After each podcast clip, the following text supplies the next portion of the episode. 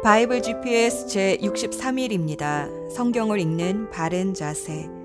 이제 구약이 거의 마무리되어 갑니다. 그동안 창조시대, 족장시대, 출애굽 광야시대, 가나안 정복시대, 사사시대, 통일왕국시대, 분열왕국시대, 그리고 포로시대를 거쳐 구약의 마지막 시대인 포로 귀환시대를 읽고 있습니다. 포로 귀환시대는 비록 이스라엘이라는 국가는 사라졌지만 성전 중심의 신앙 공동체를 형성하며 하나님 나라는 계속 이어져 간다는 것을 보여줍니다. 고레스 왕이 비씨 오백삼십팔 년에 포로 귀환 칙령을 발표했을 때 유대인들은 금방 우르르 돌아갈 것 같았지만 실상은 그렇지 못했습니다. 여러 가지 이유가 있었습니다. 첫째, 바벨론의 안락한 삶의 터전을 버리기가 어려웠습니다. 유대인들은 바벨론에서 장사를 시작했는데 천부적인 감각으로 바벨론의 금융시장을 휘어잡기 시작했습니다. 지금도 전 세계 금융가를 쥐고 있는 유대인들의 사업 감각은 바벨론 포로시대부터 개발된 것 같습니다. 두 번째는 칠십여 년간 버려져 있던 예루살렘의 땅이 너무 황폐해져 있었기 때문입니다. 버려진 포도원과 잡초로 뒤덮여버린 그 땅에 집도 없는 그곳에 다시 돌아간다는 것이 쉽지 않은 결정이었습니다. 그런데다가 돌아가는 길은 매우 험하고 강도대로 위험할 뿐더러 걸어서 오 개월이라는 시간이 걸리는 긴 여정이었습니다. 하지만 누군가 가자 하면 따라가기가 쉽습니다.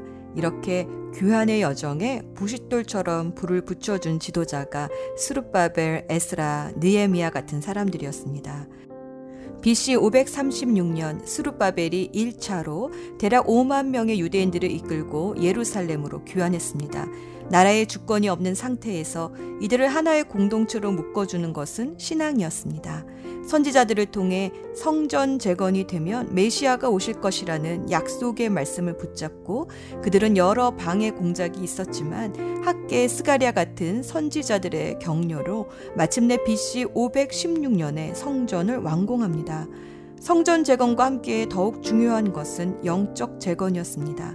제사장이었던 에스라는 성전 건축이 되고 나서 약 육십 년의 시간이 흐른 후 비씨 사백오십팔 년에 레위인 중심으로 약 이천 명의 적은 수를 이끌고 왕의 호위 군대도 거절하고 오직 금식과 기도로 그 위험한 길을 걸어서 예루살렘으로 돌아와 회개와 영적 각성 운동을 일으켰습니다. 그리고 약 십삼 년이 지난 후 비씨 사백사십사 년에 하나님은 느헤미야를 통해 약 사만 이천 명의 유대인들을 이끌고 제삼 차 귀환을 하게 하셔서 예루살렘의 성벽을 건축하게 하심으로 마침내 오실 메시아를 맞이할 거룩한 도성으로서의 예루살렘 성의 면모를 갖추게 하셨습니다.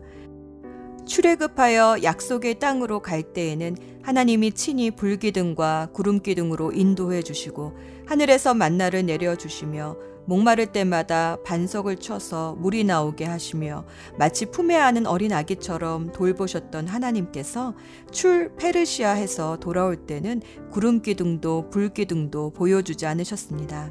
하지만 유대인들은 금식하며 기도하며 그 모든 어려움을 이겨내면서 포로시대 때 열심히 공부했던 말씀을 의지하여 바벨론의 안락한 삶을 포기하고 돌아와 성전을 지었습니다.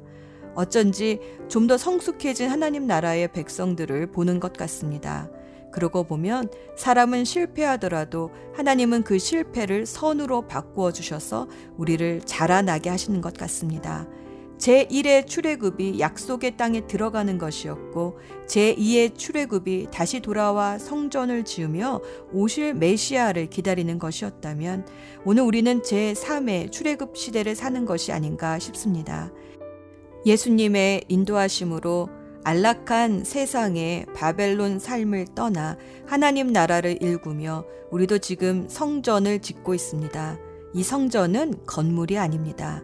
예수님께서 친히 모퉁이 돌이 되어주셔서 온 성도가 성령의 하나 되게 하심을 힘써 지켜가며 지어가는 교회입니다. 온 열방의 사람들이 하나님을 함께 예배하게 될 것이다 라는 선지자들의 말씀이 비로소 예수님이 머릿돌 되신 이 성전에서 이루어질 것입니다. 오늘의 여정, 성벽 건축을 위해 삼 차 귀환을 주도했던 느헤미야 일에서 십 장까지와 그동안 읽었던 선지서의 요약판 같은 요엘서를 읽습니다. 에스라가 예루살렘에 돌아와 영적 각성과 부흥운동을 일으킨 지 십삼 년 만에 느헤미야는 여전히 예루살렘 성이 황폐하고 사람들은 무시당하고 있으며 성벽은 허물어지고 성문은 불에 탔다라는 소식을 듣습니다. 이 소식을 듣고 느헤미야는 가슴 아파 울며 금식하고 기도했습니다. 느헤미야의 성벽 건축은 이 기도로 시작되었습니다. 그는 회개하며 하나님의 약속의 말씀을 들고 나가 기도했습니다. 느헤미야 일 장 팔에서 구 절 말씀. 주님의 종 모세를 시키시어 하신 말씀을 기억하여 주십시오. 우리가 죄를 지으면 주님께서 우리를 여러 나라에 흩어버리겠지만 우리가 주님께로 돌아와 주님의 계명을 지키고 실천하면 쫓겨난 우리가 하늘 끝에 가 있을지라도 주님께서 거기에서 우리를 한데 모아서 주님의 이름을 두려고 택한 곳으로 돌아가게 하겠다고 하신 그 말씀을 이제 기억하여 주십시오. 모세를 시키어 하신 말씀이란 구체적으로 신명기 이십팔 장 육십사 절에서 하나님 말씀대로 살지 않으면 이방의 나라로 흩어버리실 것이라는 말씀과 신명기 십이 장 오 절에서 하나님께서 택한 곳으로 예배드리게 하겠다 하신 말씀입니다. 느헤미야는 이 약속의 말씀을 붙잡고 하나님께 나아가 기도했습니다. 그리고 구체적으로 자신이 술관원으로 섬기던 아닥사스다 왕의 호의를 입어 돌아갈 길을 얻게 해달라 간구했습니다. 하나님은 그 간구에 응답하셔서 아닥사스다 왕의 호의를 입어 예루살렘으로 돌아가 많은 위협과 모함에도 불구하고 오십이 일 만에 성벽을 건축했습니다. 성벽 재건을 통해 하나님과의 바른 관계도 세우고 에스라와 느헤미야는 함께 연합하여 초막절 수문 앞 광장에서 팔 일 동안 집회를 열었습니다. 하나님의 말씀을 낭독하고 백성들이 그 말씀을 깨닫도록 도우며 자신의 조상들이 하나님의 언약을 지키지 못한 것을 회개하고 다시 언약을 회복하고 갱신했습니다. 요엘서는 요엘이 부두엘의 아들이라는 것 외에는 그가 누구인지 어느 시대에 산 사람인지 도무지 알려진 것이 없습니다. 하지만 요엘서에는 이사야, 에스겔, 예레미야 등에서 강조되어 왔던 새 영과 새 에덴의 회복, 주의 날, 이 모든 것들이 다시 한번 복습하듯 반복되어 나오고 또 내 영을 모든 사람에게 부어주겠다는 요엘서 이 장 이십팔 절에 성령 시대를 예고하고 있으므로 마무리 선지서로 말라기와 함께 읽습니다. 요엘서는 메뚜기의 재앙의 어려움을 또 다시 겪기 전에 금식하고 회개하라고 촉구합니다. 이 메뚜기 재앙보다 더 무서운 군대가 오는데 그날은 바로 크고 두려운 여호와의 심판의 날입니다. 이 심판의 날에 살아남는 유일한 방법은 옷이 아니라 마음을 찢으며 주님 앞에 나아가 금식하고 회개하는 길뿐입니다. 회개하고 금식할 때에 주님은 주의 영을 부어주시고 황폐한 땅도 에덴처럼 회복시켜 주시겠다 약속하십니다. 예루살렘이 다시는 침략받는 일이 없도록 보호해 주시겠다 약속하십니다. 느헤미야의 회개기도로 성벽이 재건되고 요엘의 회개기도로 주님의 영으로 충만해지는 성경읽기가 되어봅시다. 예수 전망대. 느헤미야는 예루살렘 성벽이 불에 탔다는 소식을 듣고 울며 금식했습니다. 왜냐하면 다니엘서 구 장 이십오 절 말씀을 비롯하여 여러 선지자들이 예루살렘이 재건되어야 메시아가 온다는 예언을 했기 때문입니다. 그 말씀을 믿은 느헤미야는 술관원이라는 당시의 최고 비서실장과 같은 높고 안정적인 위치를 내려놓고 예루살렘 성으로 돌아가 자신의 소유로 오히려 섬기면서 예루살렘 성을 재건했습니다. 그뿐 아니라 부패한 사회 제도도 개혁함으로 믿음으로 메시아를 맞이할 준비를 했습니다. 요엘도 예수님이 보내주시겠다고 약속하신 보혜사 성령님에 대해 예언했습니다. 요엘 이 장 이십팔 절. 그런 다음에 내가 모든 사람에게 나의 영을 부어주겠다. 너희의 아들, 딸은 예언을 하고 노인들은 꿈을 꾸고 젊은이들은 환상을 볼 것이다.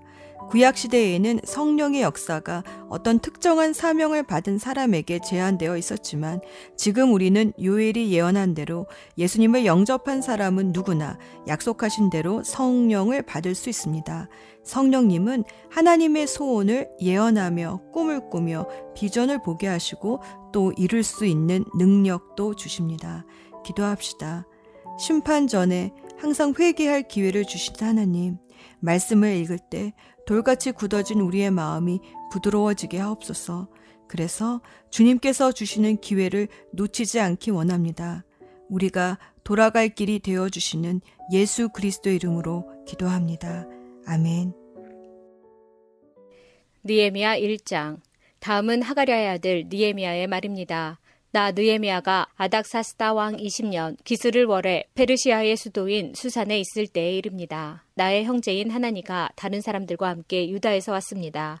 나는 그들에게 포로로 끌려오지 않고 남아있는 유다 사람들이 잘 있는지 그리고 예루살렘은 어떠한지 물었습니다. 그들이 대답했습니다. 포로로 끌려오지 않고 유다 지방에 남아있는 사람들은 많은 고생을 하고 있으며 멸시당하고 있습니다.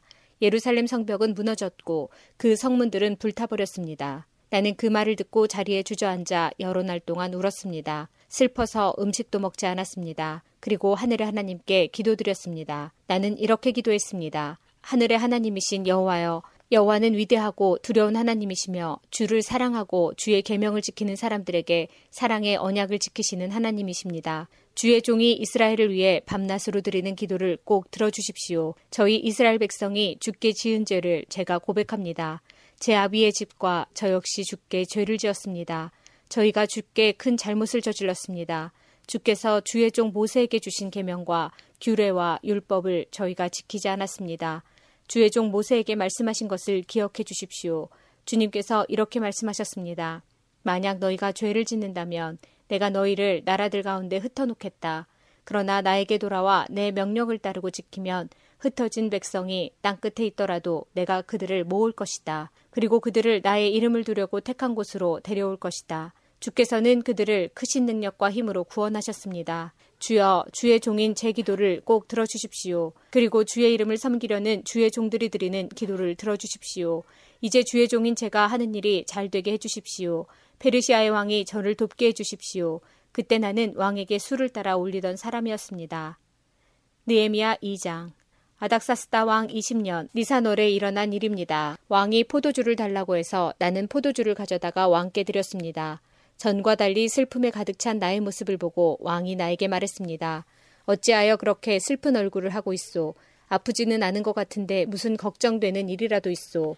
나는 너무나 놀라서 왕에게 말했습니다. 왕이여, 오래오래 사시기를 빕니다. 제가 슬픈 얼굴을 한 까닭은 제 조상이 묻혀있는 성이 폐허가 되고 그 성문들이 불에 타버렸기 때문입니다. 그러자 왕이 그대가 원하는 것이 무엇이요? 라고 물었습니다. 나는 하늘의 하나님께 잠깐 기도를 드리고 나서 왕에게 대답했습니다. 괜찮으시다면 그리고 제가 왕의 마음에 드신다면 제 조상이 묻혀있는 유다의 그 성으로 저를 보내주십시오. 제가 그 성을 다시 짓겠습니다. 그때 왕비도 왕의 곁에 앉아 있었습니다. 왕이 나에게 물었습니다. 그대가 여행하는데 시간이 얼마나 걸리겠소? 언제쯤 돌아올 수 있겠소?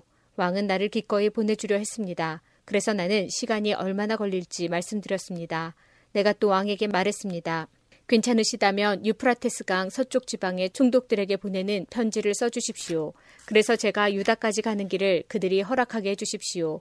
그리고 왕의 숲을 관리하는 아삽에게도 편지를 써주십시오. 아삽을 시켜 저에게 목재를 주게 해주십시오. 성전 곁에 있는 성의 문짝을 만드는데 목재가 필요하고 성벽과 제가 살 집을 만드는데도 나무가 필요합니다.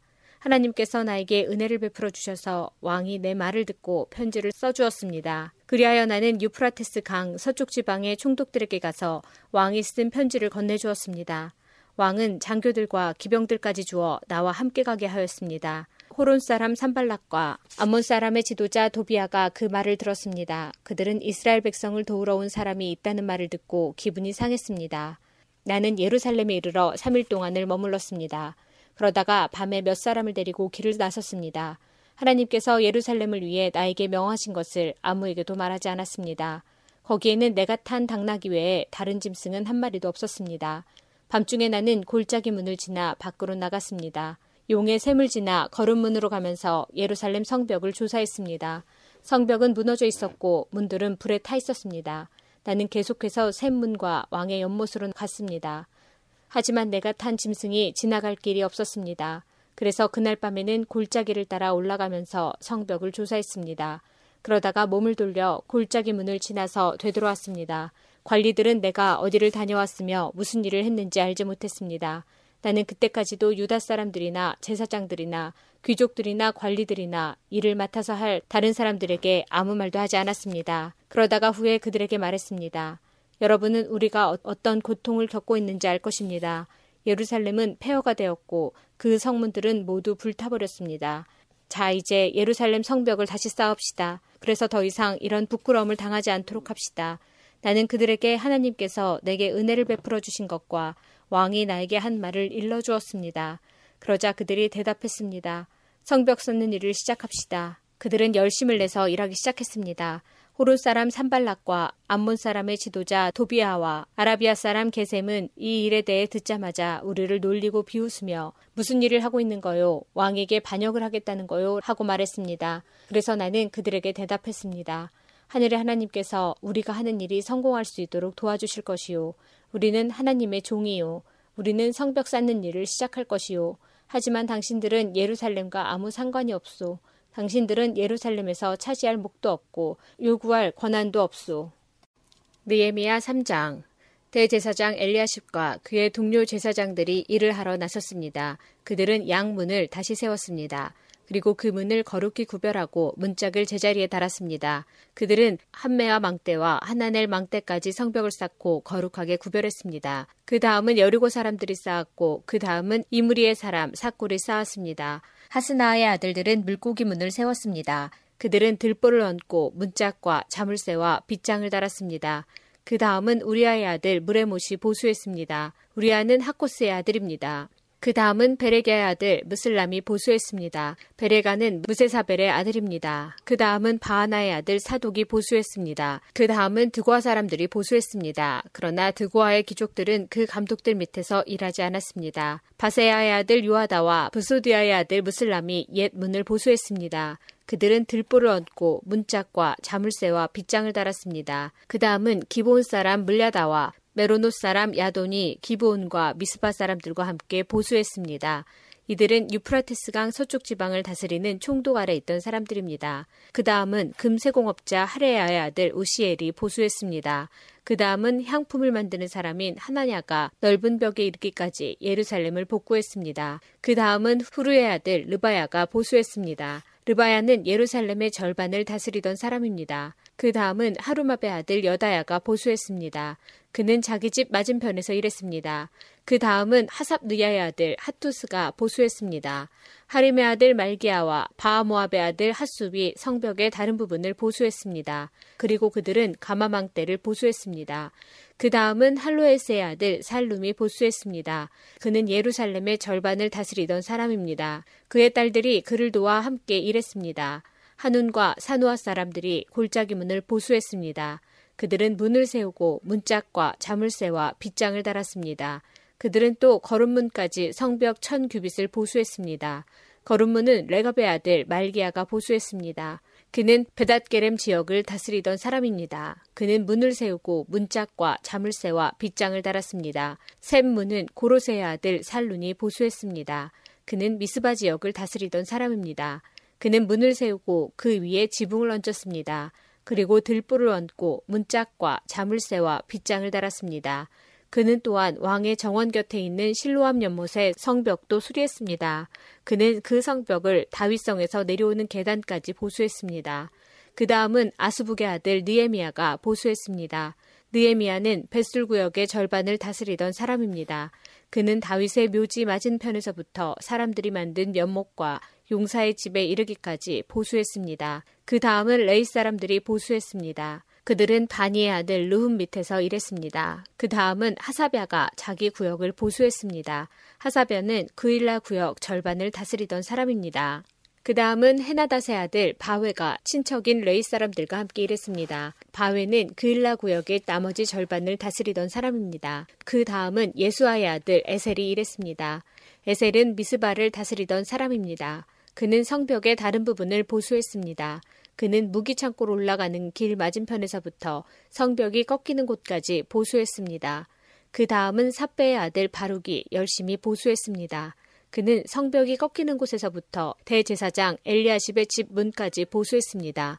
그 다음은 우리아의 아들 무레못이 보수했습니다. 우리아는 하코스의 아들입니다. 그는 성벽의 다른 부분, 곧 엘리아십의 집 문에서부터 그 집 끝까지 보수했습니다. 그 다음은 그 주위에 사는 제사장들이 보수했습니다. 그 다음은 베냐민과 핫숲이 자기 집 앞에서 일했습니다. 그 다음은 마아세야의 아들 아사랴가 자기 집 옆을 보수했습니다. 마아세야는 아나냐의 아들입니다. 그 다음은 헤나닷의 아들 빈누이가 성벽의 다른 부분, 곧 아사랴의 집에서부터 성벽이 꺾이는 곳을 지나 모퉁이까지 보수했습니다. 우세의 아들 발랄은 성벽이 꺾이는 곳의 맞은편과 윗 왕궁에서 튀어나온 망대를 보수했습니다. 그 망대는 왕의 경호대들에서 가까운 곳에 있습니다. 그 다음은 바루스의 아들 브다야가 보수했습니다. 성전 종들인 느디님 사람들은 오벨 언덕 위에 살았습니다. 그들은 동쪽으로 물문 맞은편까지 그리고 왕궁에서 튀어나온 망대가 있는 곳까지 보수했습니다. 그 다음은 드고아 사람들이 보수했습니다. 그들은 왕궁에서 튀어나온 큰 망대에서부터 오벨 성벽까지 보수했습니다. 제사장들은 말문에서 성벽까지 보수했습니다. 그들은 각기 자기 집 앞 성벽을 보수했습니다. 그 다음은 임멜의 아들 사독이 자기 집 맞은편을 보수했습니다. 그 다음은 동문의 문지기인 스가냐의 아들 스마야가 보수했습니다. 그 다음은 셀레미아의 아들 하나냐와 살랍의 여섯 번째 아들 하눈이 다른 쪽 성벽을 보수했습니다. 그 다음은 베레게의 아들 무슬람이 자기 사는 곳 맞은편을 보수했습니다. 그 다음은 금세공업자 말기야가 보수했습니다. 말기야는 성전 종들과 상인들의 집, 곧 저모문 맞은편과 성벽 모퉁이 위의 방까지 보수했습니다. 성벽 모퉁이 위의 방에서 양 문까지는 금세공업자들과 상인들이 보수했습니다. 느헤미야 사 장. 삼발랏은 우리가 성벽을 보수하고 있다는 것을 듣고 몹시 화를 내며 분을 참지 못했습니다. 그는 유다 사람들을 비웃었습니다. 그가 자기 친구들과 사마리아 군대 장교들에게 말했습니다. 이 미약한 유다 사람들이 도대체 무슨 일을 하고 있는 건가? 그들이 성벽을 다시 쌓을 수 있을까? 그들이 재물을 바칠 수 있을까? 그들은 하루 만에 성벽을 다시 쌓을 수 있다고 생각하나 보다. 그러나 쓰레기요 잿더미에 지나지 않은 돌들을 다시 세울 수는 없을 것이다. 암몬 사람 도비아가 산발락 곁에 있다가 말했습니다. 그들이 쌓고 있는 성벽은 여우 한 마리가 올라가더라도 무너지게 될 것입니다. 나 느헤미야가 기도드렸습니다. 우리의 하나님, 우리의 기도를 들어주십시오. 우리는 미움을 받고 있습니다. 산발락과 도비아가 하는 욕이 그들에게 되돌아가게 해주십시오. 그들이 다른 나라로 잡혀가게 해주십시오. 그들의 허물을 가리지 마십시오. 그들의 죄를 못 본 채 하지 마십시오. 그들은 성벽을 쌓고 있는 사람들 앞에서 하나님을 욕되게 했습니다. 우리는 성벽 쌓는 일을 계속하여 절반쯤 쌓았습니다. 백성들은 힘 닿는 데까지 열심히 일했습니다. 그러나 산발락과 도비아와 아라비아 사람들과 암몬 사람들과 아스돗 사람들은 예루살렘 성벽을 보수하는 일이 계속되고 성벽의 틈새도 메워지고 있다는 말을 듣자 화를 냈습니다. 그들은 예루살렘에 해를 끼칠 궁리를 했습니다. 예루살렘에 와서 싸움을 걸고 혼란에 빠뜨릴 계획을 세운 것입니다. 그래서 우리는 하나님께 기도드렸습니다. 또한 경비병을 세워 밤낮으로 지키게 했습니다. 그때 유다 백성이 이렇게 말했습니다. 일꾼들이 지쳐가고 있다. 온통 먼지와 흙더미뿐이다. 우린 이제 성벽 쌓는 일에 지쳤다. 더구나 우리의 원수들은 이렇게 말했습니다. 우리는 아무도 모르게 유다 사람들을 죽여버리고 그들이 하던 일을 그만두게 할 것이다. 원수들 가까이에 사는 유다 사람들이 와서 적들이 우리를 공격하려고 호시탐탐 기회를 노리고 있습니다 하고 열 번이나 일러주었습니다. 그래서 나는 집안별로 몇 사람을 뽑아 성벽 뒤 가장 낮은 곳에 빈터에 두었습니다. 그들은 칼과 창과 활을 가지고 그 자리를 지켰습니다. 그런 뒤에 나는 둘레를 살펴보고 자리에서 일어나 귀족과 관리와 백성들에게 말했습니다. 그들을 두려워하지 마십시오. 주를 기억하십시오. 주는 두렵고 위대하신 분입니다. 여러분의 형제와 자녀와 가정을 위해 싸우십시오. 원수들은 자기들의 계획이 탈로 났다는 것을 알게 되었습니다. 하나님께서 그들의 계획을 헛되게 하셨습니다. 그래서 우리 모두는 다시 성벽 쌓는 일을 시작했습니다. 사람마다 자기 일터로 돌아갔습니다. 그날부터 내 종들 가운데 절반은 성벽 쌓는 일을 하고 나머지 절반은 창과 방패와 활과 갑옷으로 무장했습니다. 그리고 관리들은 성벽을 쌓는 유다 백성 뒤에 섰습니다. 짐을 나르는 사람은 한 손으로 짐을 나르고 다른 한 손으로는 무기를 들었습니다. 성벽 쌓는 사람도 허리에 칼을 차고 일했습니다. 나팔을 부는 사람은 내 곁에 있었습니다. 나는 귀족과 관리와 백성들에게 말했습니다. 이 일은 매우 방대하오. 게다가 우리는 성벽을 따라 넓게 퍼져서 서로 떨어진 채 일하고 있소. 그러니 여러분은 어디에서든지 나팔 소리가 나거든 그곳으로 모이시오. 우리의 하나님께서 우리를 위해 싸워주실 것이오. 그렇게 우리는 일을 계속했습니다. 절반은 창을 들고 일했습니다. 우리는 해가 뜰 때부터 별이 보일 때까지 일했습니다. 그때 내가 또 백성에게 말했습니다. 밤에는 누구나 다 자기의 부하와 함께 예루살렘 안으로 들어와 묵으면서 보초를 서고 낮에는 일을 하시오. 나와 형제들과 종들과 나를 따라다니는 경호병들은 그 누구도 자기 옷을 벗지 않았습니다. 물을 기르러 갈 때조차도 무기를 가지고 다녔습니다. 느헤미야 오 장. 백성 가운데 어떤 사람들이 자기 아내와 더불어 그 형제 유다 사람들에게 큰 소리로 불평했습니다. 그 사람들은 이렇게 말했습니다. 우리는 자식들이 많아서 식구가 많다. 살아남으려면 먹을 곡식이 필요하다. 어떤 사람들은 이렇게 말했습니다. 먹을 것이 너무 부족하다. 곡식을 얻으려면 밭과 포도원과 집을 저당 잡힐 수밖에 없다. 또 어떤 사람들은 이렇게 말했습니다. 왕에게 세금을 바치려면 밭과 포도원을 저당 잡히고 돈을 빌렸을 수밖에 없다. 우리는 다른 유다 민족과 다를 바가 없으며 우리의 아이들도 그들의 자녀만큼 귀하다. 그런데도 우리는 아들, 딸을 노예로 팔아야 한다. 우리의 딸들 중에는 벌써 팔린 아이도 있다. 더구나 우리의 밭과 포도원이 이미 다른 사람들에게 넘어갔는데도 우리가 할 수 있는 일은 아무것도 없다. 그들의 불평하는 말을 듣고 나 역시 너무나 화가 났습니다. 나는 그 일에 대해서 생각한 뒤 귀족들과 관리들을 나무랐습니다. 나는 이렇게 말했습니다. 여러분은 여러분의 형제들에게 빌려준 돈에 대해서 이자를 너무나 많이 받고 있소. 나는 이 문제를 다루기 위해 집회를 열었습니다. 나는 그들에게 이렇게 말했습니다. 우리의 동포 유다 사람들이 다른 나라에 팔려갔지만 우리는 힘 닿는 대로 그들의 몸값을 치르고 데려왔소. 그런데 지금 여러분은 여러분의 동포를 팔고 있소. 우리가 우리 동포를 같은 동포에게 몸값을 받고 팔다니 이게 말이나 되는 일이오. 관리들은 잠자코 있었습니다. 그들은 아무 말도 할 수 없었습니다. 내가 또 말했습니다. 여러분이 하는 일은 옳지 않소. 여러분은 하나님을 두려워하며 살아야 하오. 우리의 이방인 원수들이 우리를 비웃는 일은 없어야 하지 않겠소. 나와 내 형제들과 내 종들도 이 백성들에게 돈과 곡식을 빌려주고 있소. 하지만 이자를 받는 일은 하지 맙시다. 그들의 밭과 포도원과 올리브나무와 집을 당장 돌려주시오. 그리고 돈과 곡식과 새 포도주와 기름을 빌려주고 받은 이자도 돌려주시오.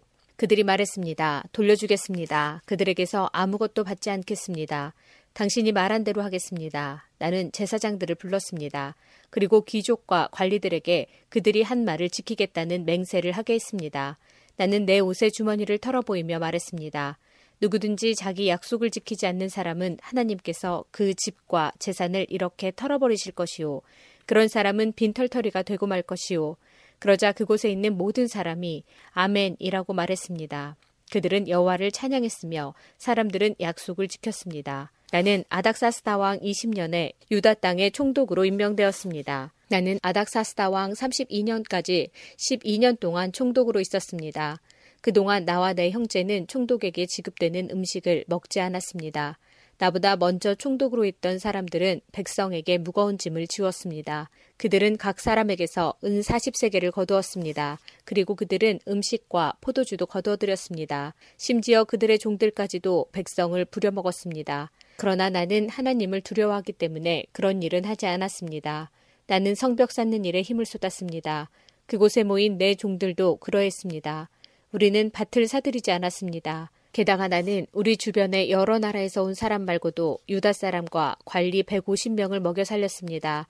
그들을 먹여 살리기 위해 날마다 황소 한 마리와 기름진 양 여섯 마리와 닭들을 준비했습니다. 그리고 열흘에 한 번씩 각종 포도주도 준비했습니다.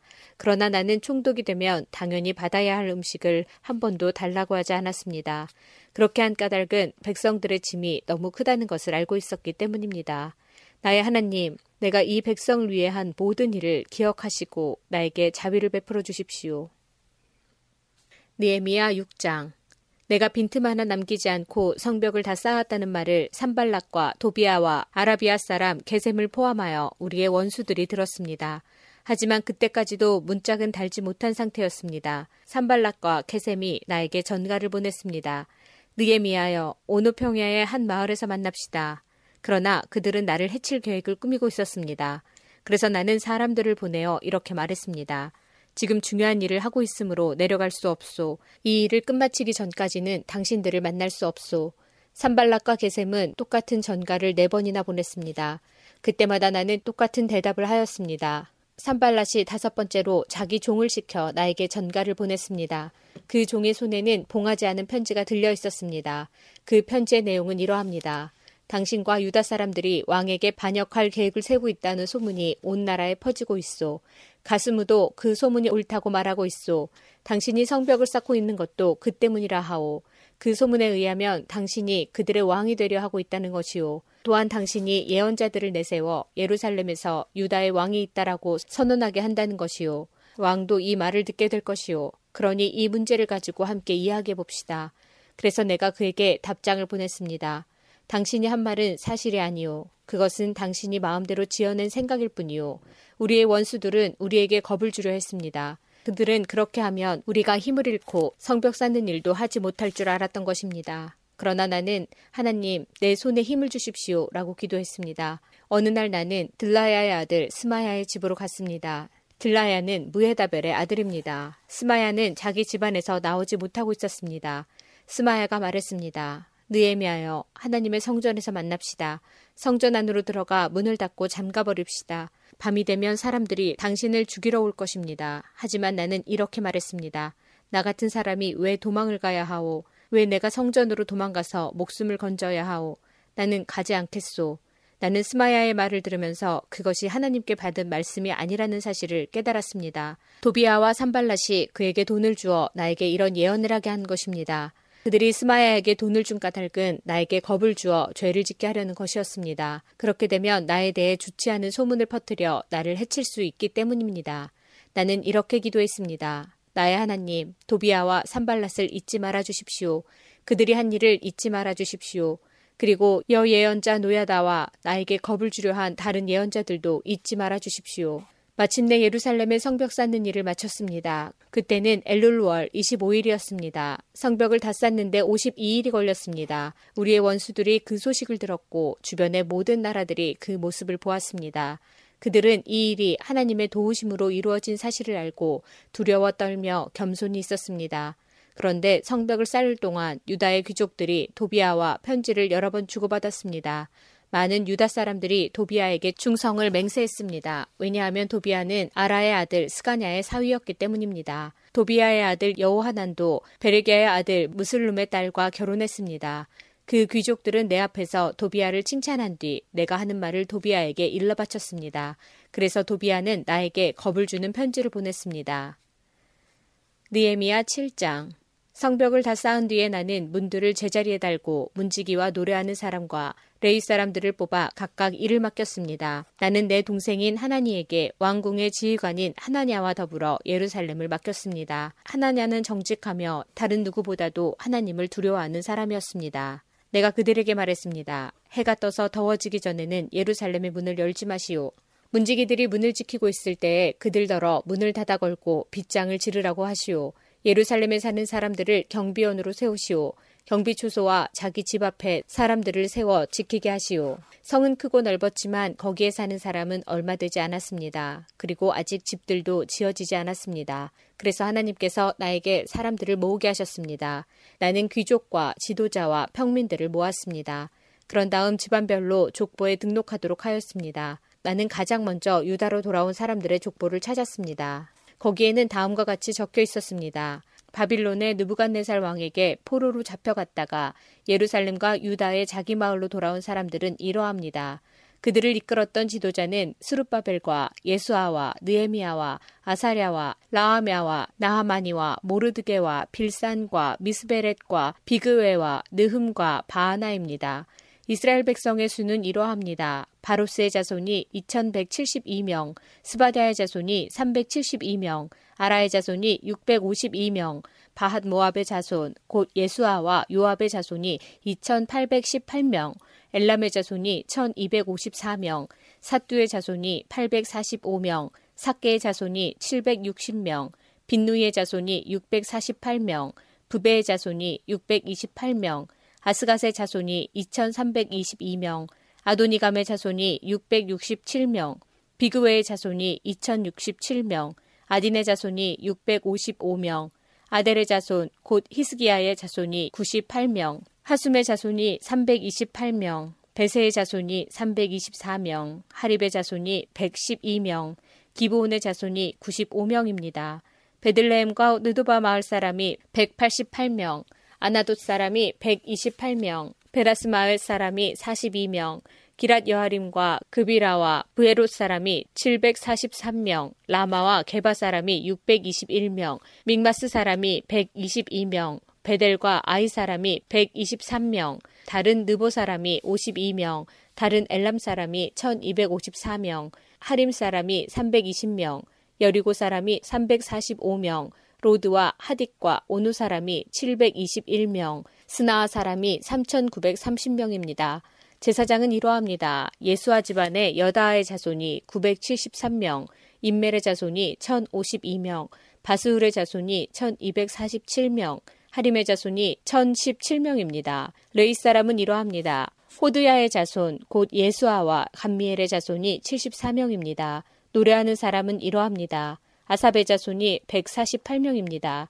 문지기는 이러합니다. 살룸과 아델과 달몬과 악굽과 하디다와 소베의 자손이 백삼십팔 명입니다.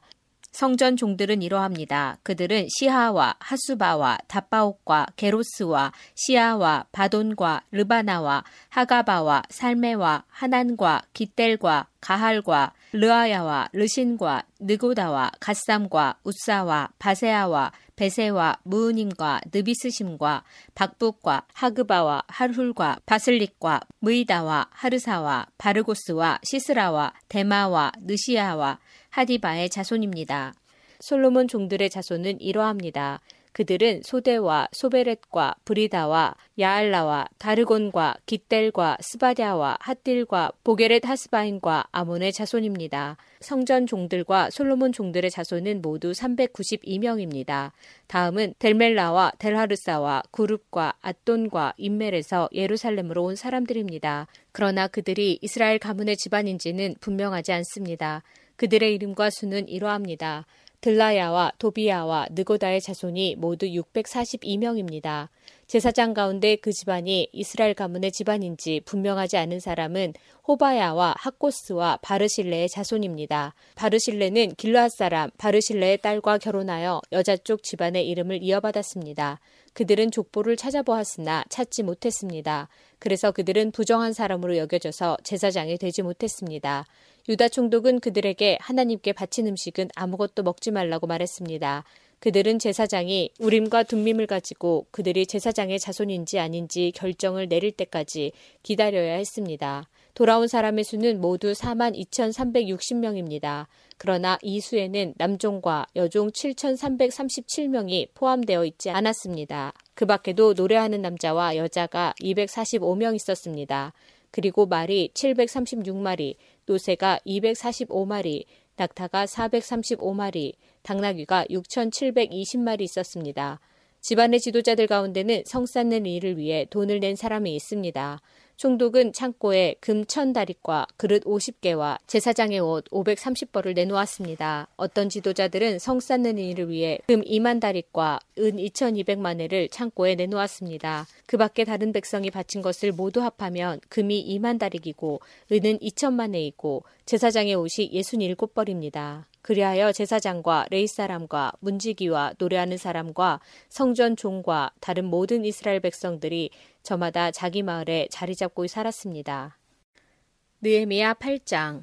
일곱째 달이 되자 이스라엘 백성은 모두 자기 마을에 자리 잡고 살게 되었습니다. 이스라엘의 모든 백성이 물문 앞 광장에 모였습니다. 그들은 제사장이자 학자인 에스라에게 여호와께서 이스라엘에게 주신 모세의 율법책을 읽어줄 것을 요청했습니다. 그래서 제사장 에스라가 무리를 위해 율법책을 가져왔습니다. 그때는 일곱째 달 초하루였습니다. 남녀노소 누구나 듣고 깨달을 만한 사람은 다 모여들었습니다. 에스라는 물문 앞 광장에서 이른 아침부터 한낮까지 율법책을 소리내어 읽었습니다. 에스라는 듣고 깨달을 만한 모든 사람에게 율법책을 읽어주었고 그들은 율법책의 말씀에 귀를 기울였습니다. 에스라는 높은 나무 단 위에 섰습니다. 그 나무단은 이번 일을 위해 따로 만든 것이었습니다. 에스라의 오른쪽에는 맏디대아와 스마와 아나야와 우리야와 힐기야와 마아세야가 섰고, 왼쪽에는 부다야와 미사엘과 말기야와 하숨과 하스바따나와 스가랴와 무술람이 섰습니다. 에스라가 율법책을 폈습니다. 에스라가 높은 데에 서 있었기 때문에 누구나 다 그를 볼 수 있었습니다. 에스라가 책을 펴자 모든 백성이 자리에서 일어섰습니다. 에스라가 위대하신 하나님 여호와를 찬양했습니다. 그러자 모든 백성들이 손을 들고 아멘 아멘 하고 말하면서 엎드려 얼굴을 땅에 대고 여호와께 경배하였습니다. 낭독을 듣기 위해 서 있는 백성들에게 레위 사람인 예수아와 바니와 세레바와 야민과 악굽과 사부대와 호디야와 마아세야와 그리다와 아사랴와 요사밧과 하난과 블라야가 율법을 가르쳐 주었습니다. 그들은 하나님의 율법책을 백성들이 알아듣기 쉽게 읽어주었습니다. 그리고 그 뜻을 설명해 주었으므로 백성들은 그들이 읽어주는 말씀을 깨달았습니다. 그런 뒤에 총독 느헤미야와 제사장이자 학자인 에스라, 그리고 백성들을 가르치던 레위 사람들이 모든 백성에게 말했습니다. 오늘은 여러분의 하나님 여호와의 거룩한 날이요, 울거나 슬퍼하지 마시오. 그들이 이 말을 한 것은 백성들이 율법의 말씀을 들으면서 울었기 때문입니다. 느헤미야가 말했습니다. 가서 기름진 음식을 먹고 좋은 음료수를 드십시오. 그리고 아무것도 먹을 것이 없는 사람에게는 먹을 것을 주십시오. 오늘은 주의 거룩한 날이요, 슬퍼하지 마시오. 여호와를 기뻐하는 것이 곧 여러분에게 힘이 될 것이오. 레위 사람들이 백성을 달래며 말했습니다. 조용히 하시오. 오늘은 거룩한 날이니 슬퍼하지 마시오. 그러자 모든 백성이 가서 먹고 마셨습니다. 그들은 먹을 것을 다른 사람에게도 주었고 크게 기뻐하며 즐거워했습니다. 그들이 마침내 들은 말씀을 깨달았기 때문입니다. 이튿날 모든 집안의 지도자들이 학자 에스라를 만나러 왔습니다. 그들은 율법의 말씀을 배우러 모였습니다. 그들은 율법을 배우다가 여호와께서 모세를 통해 이스라엘 백성에게 일곱째 달의 절기 동안 초막에서 살아야 한다고 명하셨다는 것을 발견했습니다. 그리고 산으로 올라가거라. 말씀에 적힌 대로 올리브나무와 들 올리브나무와 화석류나무와 종려나무와 온갖 잎이 무성한 나무들의 가지를 가져다가 초막을 세워라 하는 말을 온 마을과 예루살렘에 전해야 한다는 것도 알았습니다. 백성은 밖으로 나가 나뭇가지를 꺾어서 지붕 위와 마당에 초막을 세웠습니다. 그리고 성전들과 물문 앞 광장과 에브라임 문 앞 광장에도 초막을 세웠습니다. 포로 생활을 마치고 돌아온 모든 무리가 초막을 세워놓고 칠 일 동안 그 안에서 살았는데, 눈의 아들 여호수아 때로부터 이때까지 이스라엘 백성이 이처럼 경축하며 기뻐한 적이 없었습니다. 그들은 매우 기뻐했습니다. 에스라는 첫날부터 마지막 날까지 날마다 하나님의 율법책을 읽어주었습니다.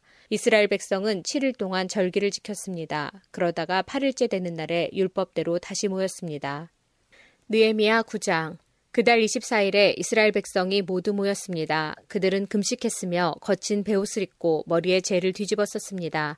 이스라엘 사람들은 다른 모든 민족과의 관계를 끊었습니다.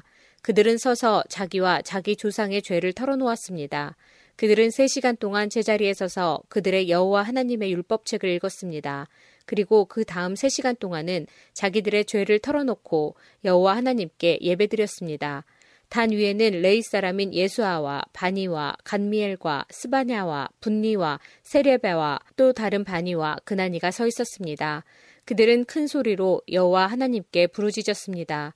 또 레위 사람인 예수아와 간미엘과 바니와 하삼니아와 세레베와 호디야와 스바냐와 부다히야가 말했습니다. 일어나 영원하신 여러분의 하나님 여호와를 찬양하시오. 주여, 주의 놀라운 이름을 찬양합니다. 어떠한 말이나 행동으로도 주의 위대하심을 표현할 수 없습니다. 오직 주만이 우리의 여호와이십니다. 주께서는 하늘과 하늘 위의 하늘과 모든 별들을 지으셨습니다. 땅과 그 위의 모든 것을 지으시고 바다와 그 속의 모든 것도 지으셨습니다. 그리고 모든 것에 생명을 주셨습니다. 모든 하늘의 천사들이 주께 경배드립니다. 주는 하나님 여호와이십니다.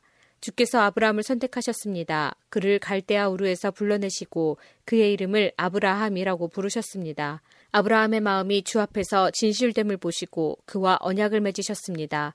그의 자손에게 가나안과 헷과 아모리와 브리스와 여부스와 기르가스 사람들의 땅을 주겠다고 약속하셨습니다. 주는 그 약속을 지키셨습니다. 주는 의로우십니다. 주는 우리 조상이 이집트에서 고통당하는 것을 보셨고 홍해에서 부르짖는 것을 들으셨습니다. 주는 파라오와 그의 신하와 모든 이집트 백성 앞에서 기사와 이적을 일으키셨습니다.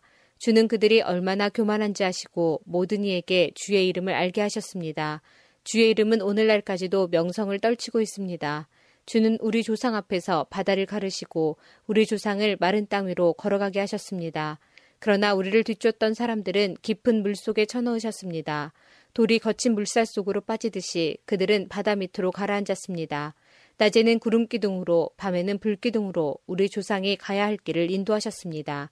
또 시내산에 내려오셔서 우리 조상에게 말씀하셨습니다. 주는 그들에게 바른 규례와 참된 율법을 주셨습니다. 그들에게 주의 거룩한 안식일을 가르치시고 주의 종 모세를 통해 계명과 규례와 율법을 주셨습니다. 그들이 굶주릴 때는 하늘로부터 양식을 주셨고 목마를 때는 바위에서 물을 내셨습니다. 또 그들에게 주시겠다고 약속하신 땅으로 들어가 그 땅을 차지하라고 말씀하셨습니다. 그러나 우리 조상은 교만하여 고집을 피웠습니다. 그들은 주의 명령에 복종하지 않았습니다. 그들은 말씀을 듣지 않았고 주께서 그들 가운데 행하신 기적을 잊어버렸습니다. 그들은 고집을 피우며 주께 반역을 꾀했고 우두머리를 뽑아 종살이의 길로 되돌아가려고 했습니다. 그러나 주는 용서하는 하나님이십니다. 주는 은혜로우시고 자비로우시며 쉽게 노하지 않으시고 사랑이 많으신 분이라 그들을 버리지 않으셨습니다. 우리 조상은 송아지 우상까지 만들어 이것이 우리를 이집트에서 인도해낸 우리의 하나님이다 라고 말했습니다. 그들은 하나님을 멸시하고 죄를 지었습니다. 주는 사랑이 많으셔서 그들을 광야에 버리지 않으셨습니다. 낮에는 구름기둥으로 길을 인도하셨고 밤에는 불기둥으로 인도하셨습니다. 그들이 가는 길을 두 기둥이 밝혀주었습니다. 또 주의 선한 영을 보내어 그들을 가르치셨고 하늘에서 만나를 내려 먹게 하셨으며 목마를 때는 물을 주셨습니다. 그들을 광야에서 사십 년 동안 돌봐주셨습니다. 그들에게는 부족한 것이 없었습니다. 그들의 옷은 헤어지지 않았고 그들의 발은 부르트지 않았습니다. 주께서 많은 나라와 민족들로 하여금 우리 조상에게 복종하게 하시고 더 많은 땅을 주셨습니다. 그들은 헤스본 왕 시온의 나라와 바산 왕 옥의 나라를 차지했습니다. 주께서 그들에게 하늘의 별처럼 많은 자녀를 주셨습니다. 그들의 조상에게 약속하신 땅으로 그 자녀들을 인도하셨습니다. 그래서 그 자녀들이 그 땅을 차지하게 되었습니다. 그곳에는 가나안 사람들이 살고 있었지만 주께서 우리 조상을 위해 그들을 물리치셨습니다. 우리 조상에게 그 땅에 살고 있는 가나안 백성들과 그들의 왕까지 넘겨주셔서 마음대로 하게 하셨습니다. 우리 조상은 성벽이 있는 강한 성들과 기름진 땅을 점령했습니다. 또한 좋은 것들로 가득한 집들과 다른 사람들이 파놓은 우물과 함께 포도원과 올리브밭과 온갖 과일나무도 차지했습니다. 배가 부르고 살이 찔 만큼 먹었으며 주께서 주신 풍성한 복을 마음껏 누렸습니다. 그러나 그들은 주께 복종하지 않고 반역하였으며 주의 가르침을 무시했습니다. 주께 돌아오라고 타이르던 예언자들을 죽이고 주께 욕된 말을 했습니다. 그래서 주께서 그들의 원수들을 도와 그들을 무찌르고 억누르게 하셨습니다. 하지만 괴로움에 빠진 우리 조상이 주께 부르짖자 주께서는 하늘에서 들으시고 큰 자비를 베풀어 주셨습니다. 그들에게 구원자를 보내주셔서 원수들의 손아귀에서 벗어나게 하셨습니다. 그러나 그들은 안식을 누리자마자 또다시 악한 일을 행했습니다. 그래서 주께서 원수들의 손에 넘겨주어 원수들이 그들을 다스리게 하셨습니다. 하지만 그들이 또다시 부르짖으면 주께서는 하늘에서 들으시고 자비를 베푸셔서 그들을 구해주셨습니다.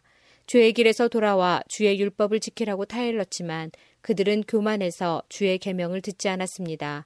주의 율법을 지키면 살 수 있는데도 그들은 주의 율법을 어겼습니다. 그들은 고집을 피우고 교만했습니다. 그들은 말씀을 듣지 않았습니다. 그러나 주께서는 여러 해 동안을 참으셨습니다. 주의 예언자들을 보내셔서 주의 영으로 타일렀지만 그들은 귀를 기울이지 않았습니다. 그래서 주께서 다른 민족들의 손에 그들을 넘기시고 원수들이 그들을 무찌르게 하셨습니다.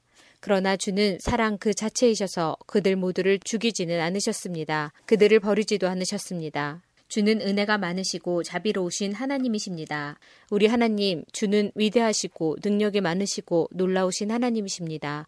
주께서는 사랑의 언약을 지켜주십니다. 아시리아 왕 때로부터 지금까지 당한 이 고통, 곧 우리 왕과 지도자와 제사장과 예언자와 우리 조상들과 주의 모든 백성들이 겪은 이 고난을 작은 일로 여기지 말아주십시오. 우리에게 닥친 모든 일에 주는 공의로우셨습니다. 우리는 죄를 많이 지었으므로 주께서 우리가 마땅히 받아야 할 벌을 받게 하셨습니다. 우리의 왕과 지도자와 제사장과 조상들은 주의 율법을 행하지 않았습니다. 그들은 주께서 주신 명령과 경계의 말씀에 순종하지 않았습니다. 우리 조상은 자기 나라를 가졌을 때도 주를 섬기지 않았습니다. 그들은 주께서 주신 온갖 복을 누리며 기름지고 넓은 땅에 살았지만 악한 길에서 벗어나지 않았습니다. 보십시오. 우리는 지금 주께서 주신 땅에서 노예가 되었습니다. 좋은 것들을 마음껏 누리라고 주신 이 땅에서 우리는 노예가 되고 말았습니다. 이 땅에서 나는 많은 것들은 이제 다른 나라 왕들의 것이 되었습니다. 이렇게 된 것은 다 우리가 지은 죄 때문입니다.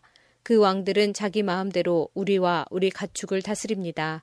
우리는 큰 고통 가운데 있습니다. 이 모든 일을 생각하며 우리는 확고한 약속을 하고 그것을 글로 적었으며 우리 지도자들과 레이 사람들과 제사장들이 그 위에 자기가 직접 서명하였습니다. 느헤미야 십 장. 약속의 글에 이름을 적은 사람은 다음과 같습니다.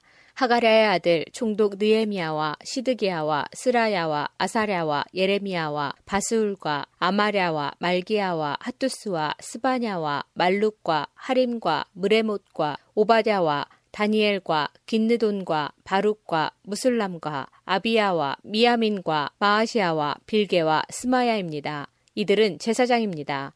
이름을 적은 레이 사람은 아사냐의 아들 예수아와 헤나닷의 자손인 빈누이와 감미엘과 그들의 동료 스바냐와 호디야와 그리다와 블라야와 하난과 미가와 르홉과 하사베아와 사꿀과 세레베아와 또 다른 스바냐와 호디야와 바니와 브니누입니다. 백성의 지도자 가운데 이름을 적은 사람은 바로스와 바핫모압과 엘람과 사뚜와 바니와 분니와 아스갓과 베베와 아도니아와 비그웨와 아딘과 아델과 히스기야와 아술과 호디야와 하숨과 베세와 하립과 아나돗과 노베와 막비아스와 무슬람과 해실과 무세사벨과 사독과 야뚜아와 블라자와 하난과 아나냐와 호세아와 하나냐와 하숲과 할르에스와 빌하와 소백과 르흠과 하삼나와 마아세야와 아히야와 하난과 아난과 말룩과 하림과 바하나입니다.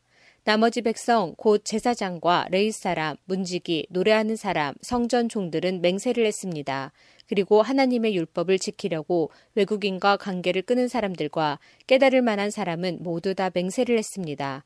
그들은 동료 이스라엘 백성 및 지도자들과 더불어 맹세를 했습니다. 그 맹세를 어기면 저주를 받게 됩니다. 그들은 하나님께서 종 모세를 통해 주신 하나님의 율법을 지키기로 약속했습니다. 그들은 또 우리 주 여호와의 모든 명령과 규례와 율법을 지키기로 약속했습니다. 우리는 우리 딸과 아들을 외국인과 결혼시키지 않기로 약속합니다. 외국인이 안식일에 물건이나 곡식을 팔러 오더라도 안식일이나 그 밖에 거룩한 날에는 물건을 사지 않겠습니다. 일곱째 되는 해마다 땅에 아무것도 심지 않겠습니다. 그리고 우리에게 빚진 사람들의 빚을 받지 않겠습니다. 우리는 계명을 지키겠습니다. 우리는 하나님의 성전에서 드리는 예배를 위해 돈을 충분히 내겠습니다. 우리는 해마다 각기 삼분의 일 세겔씩 바치겠습니다. 그 돈은 상 위에 쌓아두는 빵인 진설병을 위해 내는 돈이며 늘 바치는 곡식제물과 태워드리는 제물인 번제물을 위해 드리는 돈입니다. 또한 그 돈은 안식일과 초하루 절기, 특별 절기에 바치는 예물이며 이스라엘의 죄를 씻는 제물인 속죄제물을 위해 내는 돈입니다. 또 그 돈은 우리 하나님의 성전에서 하는 일을 위해 내는 돈이기도 합니다. 우리 백성들과 제사장들과 레위 사람들은 제비를 뽑아 어느 집안이 언제 하나님의 성전에 나무를 가져가야 할지 결정했습니다. 그래서 해마다 정한 때에 나무를 가져가기로 했습니다. 그 나무는 우리 하나님 여호와의 제단 위에 올려놓고 데울 나무입니다.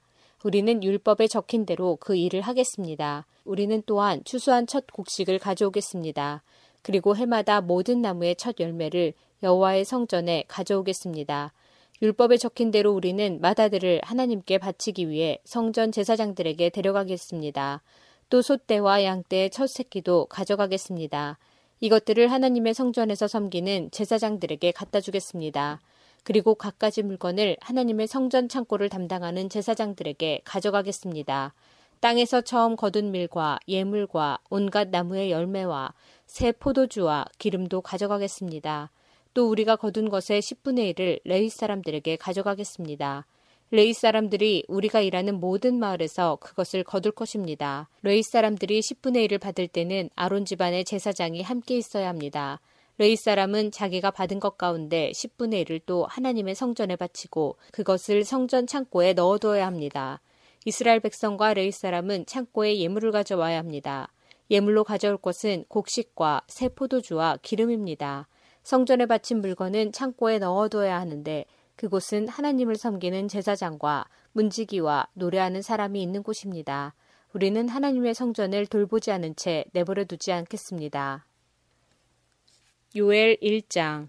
여호와께서 부두엘의 아들 요엘에게 말씀하셨습니다. 늙은 자들아 들어라. 이 땅에 사는 온 백성아 귀를 기울여라. 너희가 사는 날이나 너희 조상들이 살던 날에 이런 일이 일어난 적이 있느냐. 이 일을 너희 자녀에게 전하여라. 그리고 너희 자녀는 또 그 자녀에게 전하게 하고 그들은 또 다음 자녀에게 전하게 하여라. 풀무치가 먹다 남긴 것은 메뚜기가 먹고 메뚜기가 남긴 것은 누리가 먹고 누리가 남긴 것은 황충이 먹었다. 술 취한 사람들아 깨어서 울어라. 포도주를 즐기는 사람들아 통곡하여라. 달콤한 포도주가 이제는 다 없어져 버렸도다. 강한 나라가 내 땅에 쳐들어왔다. 그 군대가 너무 많아 셀 수도 없다. 그 이빨은 사자의 이빨과 같고 어금니는 암사자의 송곳니와 같이 날카롭다.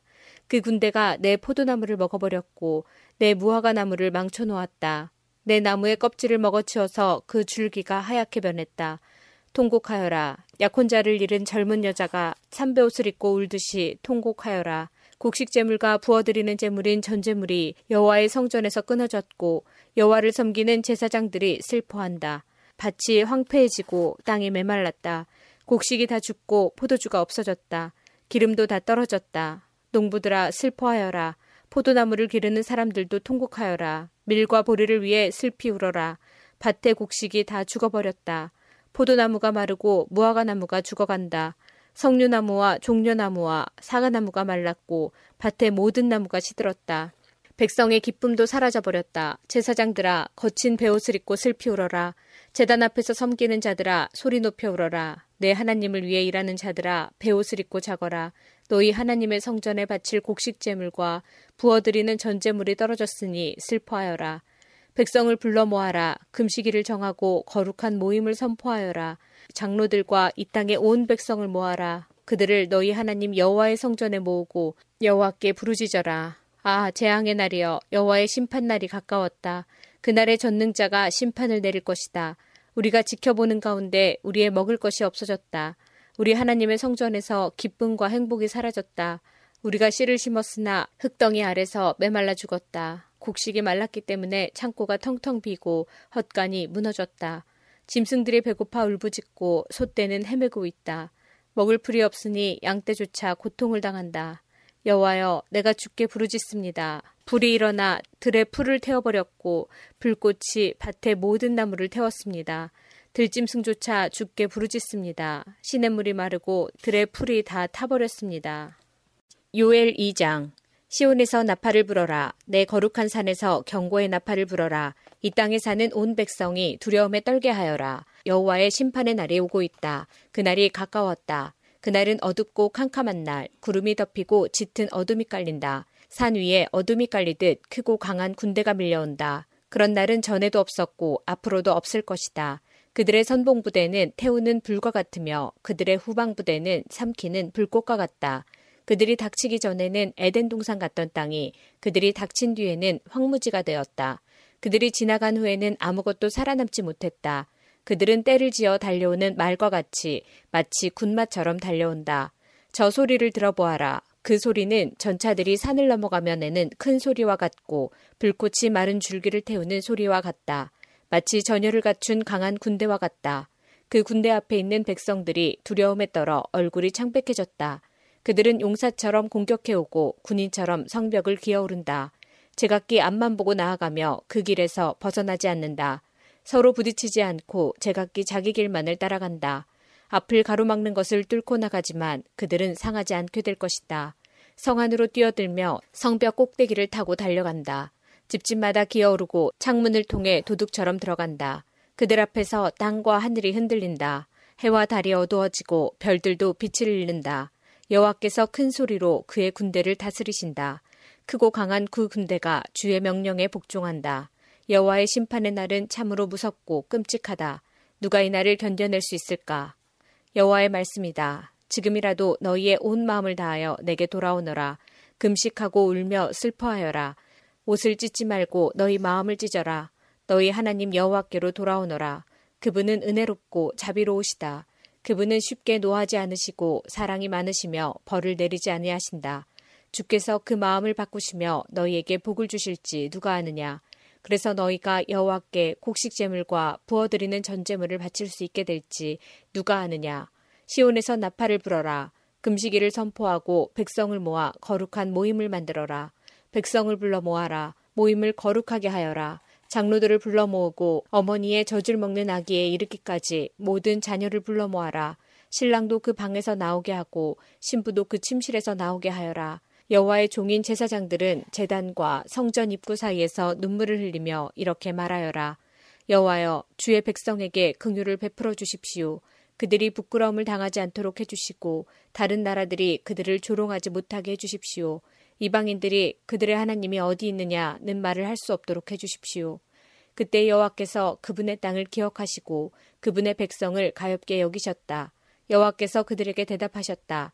내가 너희에게 곡식과 포도주와 기름을 주어 너희가 만족하도록 하겠다. 다시는 너희가 다른 나라의 웃음거리가 되지 않게 하겠다. 북쪽에서 온 군대를 너희 땅에서 몰아내겠다. 그들을 메마르고 황폐한 땅으로 쫓아내겠다. 앞에 있는 군인들은 사회로 몰아넣고 뒤에 있는 군인들은 지중해로 몰아넣겠다. 그들이 못된 짓을 했으므로 그들의 몸이 썩어 고약한 냄새가 날 것이다. 주께서 위대한 일을 행하셨다. 땅들아, 두려워하지 마라. 기뻐하고 즐거워하여라. 여호와께서 놀라운 일을 행하셨다. 들짐승들아, 두려워하지 마라. 광야에 푸른 풀이 자라며 나무들은 열매를 맺을 것이다. 무화과 나무와 포도나무가 많은 열매를 맺을 것이다. 그러므로 시온의 백성들아, 기뻐하여라. 너희 하나님 여호와 앞에서 즐거워하여라. 그분은 의로운 일을 하시며 너희에게 비를 내려주실 것이다. 옛날처럼 너희에게 이른 비와 늦은 비를 내려주실 것이다. 타작마당에는 곡식이 가득하고 동마다 포도주와 기름이 넘칠 것이다. 내가 너희를 치도록 보낸 큰 군대, 곧 풀무치와 메뚜기, 누리와 황충이 먹어치운 것을 갚아주겠다. 너희가 여러 해 동안 고통당한 것을 갚아주겠다. 이제 너희가 배부르게 먹으며 너희 주 하나님 여호와의 이름을 찬양할 것이다. 내가 너희를 위해 기적을 일으켰으므로 다시는 부끄러움을 당하지 않을 것이다. 그때에 너희는 내가 이스라엘 백성 가운데 있으며 내가 너희의 하나님 여호와라는 것과 나 외에 다른 신이 없다는 것을 알게 될 것이다. 내 백성이 다시는 부끄러움을 당하지 않을 것이다. 그런 뒤에 내가 내 영을 모든 사람에게 부어주겠다. 너희의 아들, 딸은 예언할 것이고 너희의 노인은 꿈을 꿀 것이며 너희의 젊은이는 환상을 볼 것이다. 그때 내가 내 영을 종들에게 부어주되 남자와 여자에게 모두 부어주겠다. 내가 하늘과 땅에 기적을 보이리니 피와 불과 짙은 연기가 나타날 것이다. 해가 어두워지고 달이 핏빛으로 변할 것이다. 그런 뒤에 무섭고 두려운 나 여호와의 심판의 날이 올 것이다. 그때 누구든지 나 여호와의 이름을 부르는 사람은 구원을 받을 것이다. 나 여호와가 말한 대로 시온산과 예루살렘에도 구원받을 사람이 있을 것이다. 심판의 날 뒤에도 나 여호와가 부른 사람은 살아남을 것이다. 요엘 삼 장. 그날이 되고 그때가 되면 내가 유다와 예루살렘을 회복시켜 주겠다. 그리고 온 나라를 다시 불러 모으겠다. 그들을 여호사밧 골짜기로 데려가서 심판하겠다. 그 나라들은 내 백성 이스라엘을 흩어놓았고 내 백성을 강제로 다른 나라에서 살게 했으며 내 땅을 갈라놓았다. 또한 제비를 뽑아 내 백성을 나누어 가졌으며 소녀를 팔아 창녀를 사고 소녀를 팔아 포도주를 사 마셨다. 두로와 시돈과 블레셋 모든 지역아, 너희가 내게 무슨 짓을 하려느냐? 내가 한 일을 보복할 생각이냐? 아니면 나를 해칠 생각이냐? 만약 그렇다면 너희가 내게 한 그대로 내가 곧장 갚아주겠다. 너희는 내 은과 금을 빼앗아 갔으며 내 보물을 너희 신전으로 가져갔다. 너희는 유다와 예루살렘 백성을 그리스 사람에게 팔아서 그 백성을 그들의 땅에서 멀리 떨어진 곳으로 보냈다. 너희가 내 백성을 그렇게 먼 곳으로 보냈지만 내가 그들을 다시 데려오겠다. 너희가 그들에게 한 그대로 너희에게 갚아주겠다. 너희의 아들과 딸을 유다 백성에게 팔아넘기겠다. 유다 백성은 그들을 멀리 스바 백성에게 팔 것이다. 여호와께서 이렇게 말씀하셨다. 모든 나라에 이렇게 선포하여라. 전쟁을 준비하여라. 용사들을 깨워라. 모든 군사들을 모이게 하여라. 쟁기로 칼을 만들고 낫으로 창을 만들어라. 약한 사람에게는 나는 강하다라고 말하게 하여라. 모든 나라들아 서둘러 오너라. 사방에서 함께 오너라. 여호와여 주의 용사들을 그곳에 내려보내소서. 나라들아 깨어라. 여호사밧 골짜기로 모여라. 내가 거기에 앉아 사방에 있는 모든 나라를 심판하겠다. 낫을 들어라. 곡식을 추수할 때가 되었도다. 포도주 틀이 가득 찼으니 포도를 밟듯 그들을 밟아라. 술통마다 그들의 죄가 가득 차 넘쳐흐르고 있다. 그 백성들이 너무나 악하다. 심판의 골짜기에 수많은 사람이 몰려있다. 여호와께서 심판의 골짜기에서 심판하실 날이 가까이 왔다. 해와 달은 어두워질 것이며 별들도 빛을 잃을 것이다. 여호와께서 사자처럼 시온에서 외치시고 예루살렘에서 큰 소리를 내시니 하늘과 땅이 흔들릴 것이다. 그러나 여호와께서는 그의 백성에게 피난처가 되시며 이스라엘 백성에게 요새가 되실 것이다. 그때 내가 너희 하나님 여호와라는 것을 너희가 알게 될 것이다. 나는 내 거룩한 시온산에 머무를 것이다. 예루살렘은 거룩한 곳이 될 것이며 다시는 외국인이 예루살렘 성을 점령하지 못할 것이다. 그날이 되면 산들이 달콤한 포도주를 떨어뜨리고 언덕에 젖이 흘러넘칠 것이다. 유다의 개울마다 물이 흐르며 여호와의 성전에서 샘물이 흘러나와 시딤 골짜기를 적실 것이다. 그러나 이집트는 황무지가 되고 에돔은 사막으로 변할 것이다. 그것은 그들이 유다 백성에게 폭력을 휘두르고 유다 땅에 죄 없는 사람들을 죽였기 때문이다. 그러나 유다에는 영원히 사람들이 살 것이고 예루살렘에도 사람들이 끊이지 않을 것이다. 이집트와 에돔이 내 백성을 죽였으므로 내가 그들을 심판하겠다. 나 여호와가 시온에 산다.